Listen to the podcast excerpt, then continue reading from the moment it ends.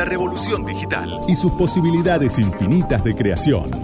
Arte, arte, arte y tecnología también. Por Micaela Mendelevich.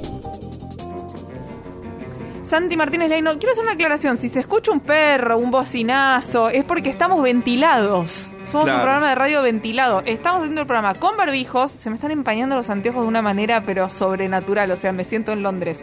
Estamos con barbijo, con la puerta abierta y con estos, em, con un detector de si está bien la ventilación y con estos fironchos. Fironchos es la palabra técnica, ¿no? De plexiglas como de acrílico que evitan. Claro, estamos con todas las condiciones. Todas las condiciones. De seguridad y de, sanidad que, que, tiene Radio con Voz para todos los programas. Así que si se cuela un perro, es simplemente un parte. Colectivo. Sí, eh, lo invitamos a pasar. Venga, radio Verdad, Radio Verdad. Exactamente. Antes de ir a mi columna del día de la fecha, te voy a decir que podés pintar no me lo que. basta. Sí, correte que te pinto. Lo que quieras con Oh My Choc, arroba Oh es la eh, la marca, la podés encontrar en Instagram, se la podés comprar por distintos canales de venta electrónicos. Esta semana que, tienen. pintaste, ya pintaste la estufa, pintaste el velador, pintaste... La cafetera, te conté cafetera. de rosa, me quedó espléndida. ¿Qué pinté esta semana? Una remera me pinté. Una remera. Sí, una remera con stencil. Me puse Take Me to the Moon con stencil en la remera con un color brillante. Y me quedó,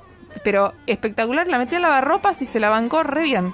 Qué ah, y unos botones también pinté. ¿Ves que te digo? Correte que te pinto. Bueno. Arroba o mychoc, podés buscar ahí, tienen más de 50 colores para elegir. Y después, obviamente, siempre hay que proteger con laca de la misma marca. Si no, se te salta todo. Eh, te voy a hablar Micaela Mendelevich, Sí. ¿qué nos trajiste para hoy al, algo en, en el algoritmo escondido?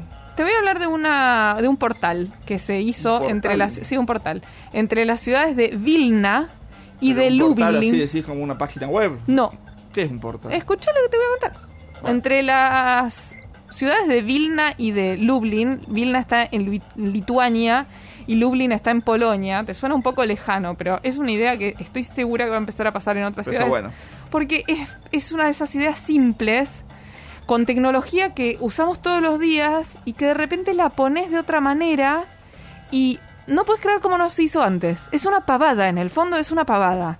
Pero como las, buen- las obras de arte buenas, viste, hay, hay artistas, qué sé yo, Lucio Fontana te corta un bastidor con un tajo y eso es la obra de arte. Y está diciendo un montón con eso. A veces no necesitas muchos recursos tecnológicos o grandes cosas para decir un montón. Bueno, a un artista se le ocurrió en realidad fue un artista y también es una iniciativa de la ciudad, sobre todo. O sea, que tiene mucho de escultura, pero también tiene mucho de diseño urbano. Se le ocurrió poner en, en- una situación, en una especie de escultura redonda, de hormigón muy resistente y acero inoxidable y vidrio templado, una pantalla que te mostraba lo que estaba pasando en esta ciudad a 600 kilómetros. Entonces lo que pasaba es que vos veías en la calle lo que pasaba en esta ciudad a 600 kilómetros y en esa ciudad a 600 kilómetros había un, un artefacto similar que te mostraba, similar no, igual, que te mostraba lo que estaba pasando. ¿Pero era? Era como una, una ciudad pantalla Una una pantalla redonda, pero muy loca la pantalla, o sea, hecha de una forma loca. Todo redondo, una estructura de hormigón con acero inoxidable alrededor, la pantalla metida adentro y vidrio templado. bueno. O sea, no es un meca- es un mecanismo sencillo, bien hecho. Si, obviamente si vos pones una tele con una videocámara es una pavada y no te genera nada. Pero si vos armás un dispositivo que el piso, por ejemplo, coincide, lo instalaron en cerca de la estación de tren de Lublin y el piso coincide con el piso de, de, de Vilna donde pusieron el otro dispositivo. Entonces la sensación que te da es como de un portal. Obviamente vos no podés caminar, Claro, no te podés teletransportar. de- Claro, no, no, no te podés transportar de verdad, desafortunadamente, porque si no estaríamos hablando de algo mucho más divertido, sino que es una manera de decirte que en este mundo tan dividido y tan dividido por fronteras, son dos ciudades que tuvieron conflictos en algún momento, Ah, mira. las personas que están de un lado de la pantalla y que están del otro lado de la pantalla haciéndose morisquetas, están hermanados por la nada, por el arte, por el juego, porque en el fondo no puedes hablar, no puedes hacer nada, o sea, es una situ es un es eso, es un juego y el arte muchas veces también es juego.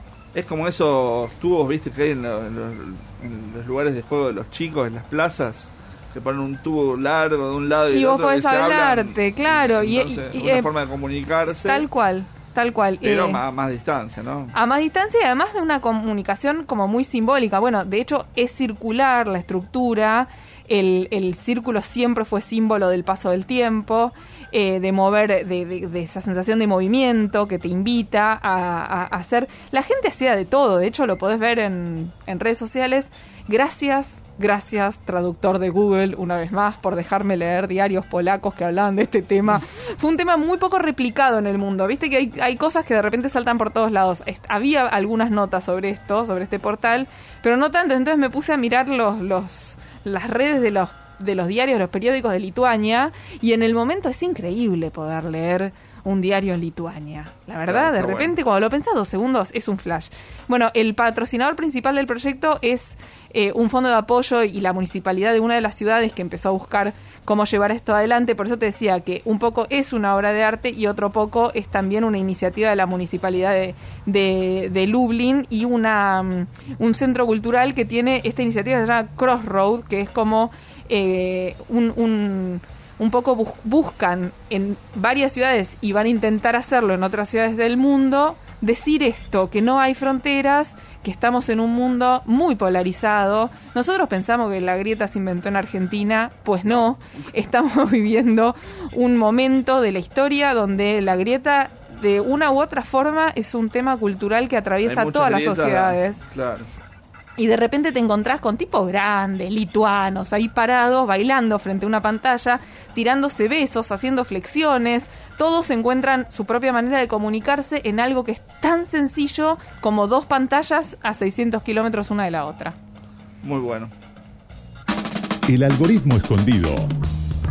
Micaela Mendelevich, Santiago Martínez Laino, De 7 a 8. Radio con Voz, 899.